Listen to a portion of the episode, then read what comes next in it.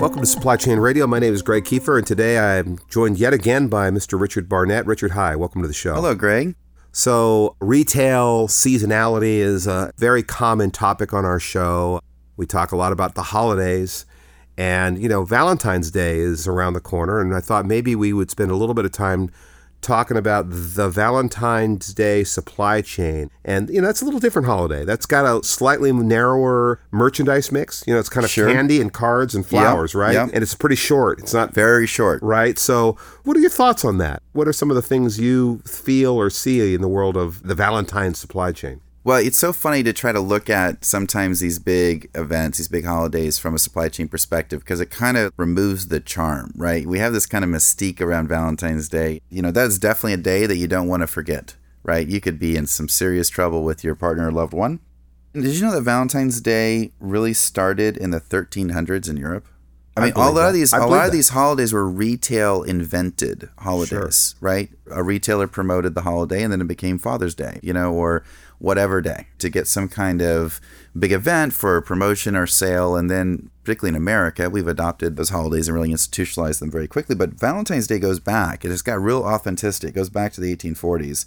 Is when the first mass-produced Valentine's Day cards were produced and sold in the United States. So we've got a lot of experience with Valentine's Day. I mean, we got roots here, right?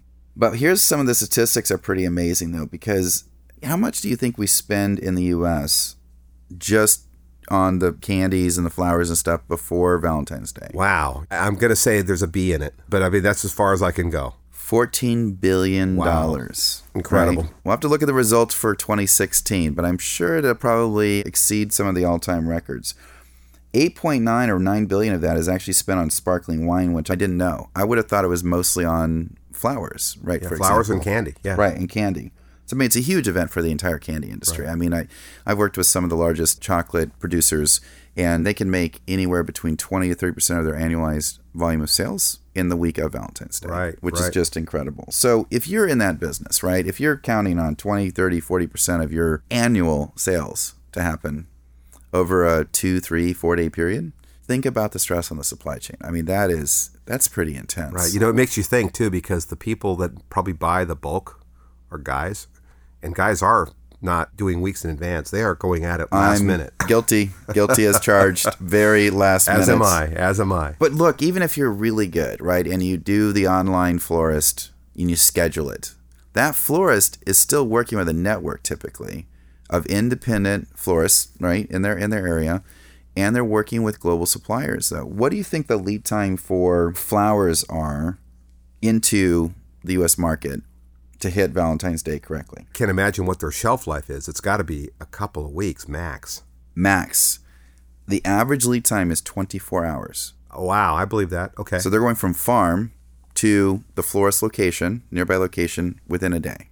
is that international too? That's international. So I mean, all and that's I mean that acceleration has occurred really in the last few years, but now they're getting down to I mean that's the standard is 24 hours from a farm or a fields in um, in Latin America typically, right? Like in Colombia, for example, to um, you know a small town in Midwest America, let's say, right, and the local florist that's going on there. UPS adds 130 flight segments just to deal with the surge in deliveries during that period of time. What goes on behind the scenes there is just amazing. Now, Greg, is it worth it that we've got this incredible agile supply chain that everyone's trying to scramble just so we look good with our significant others and get the flowers there on time? Well, you know, like I said, a failure is not an option in this one. This is mission critical supply chain activities, You know, it's, right? one, it's one thing to run out of TVs during a sale, Right. It's another thing to not have flowers for your wife. That Right. is uh, that is definitely failure. Replications are yeah. th- th- This is a high impact uh, business that we're in, right? You know, could be awful. Well, hoping that all those who are listening to this uh, make the appropriate calls and plan appropriately. But if you're scrambling and sometimes you're like me and you're doing the absolute last minute thing because you almost forgot, don't worry. The global supply chain is ready to help. and it really is. I mean, it it works. You know, like everything else, it's yet another season. You know, it is a short season, and we see this all the time in retail, where these guys are creating more and more of these seasons all the time. You know, Black Friday. Yeah. We have St. Patty's Day coming Yeah. right up, right? Yeah. And then from there it Yeah. goes to spring and Easter, and you know, I don't know how many they are, what the count is these Yeah. days, but it's a lot. You know, and they vary in size and Yeah. scale, and you know, the supply chains being global. Yeah. Now, who would have thought that you source flowers overseas, right? Yeah.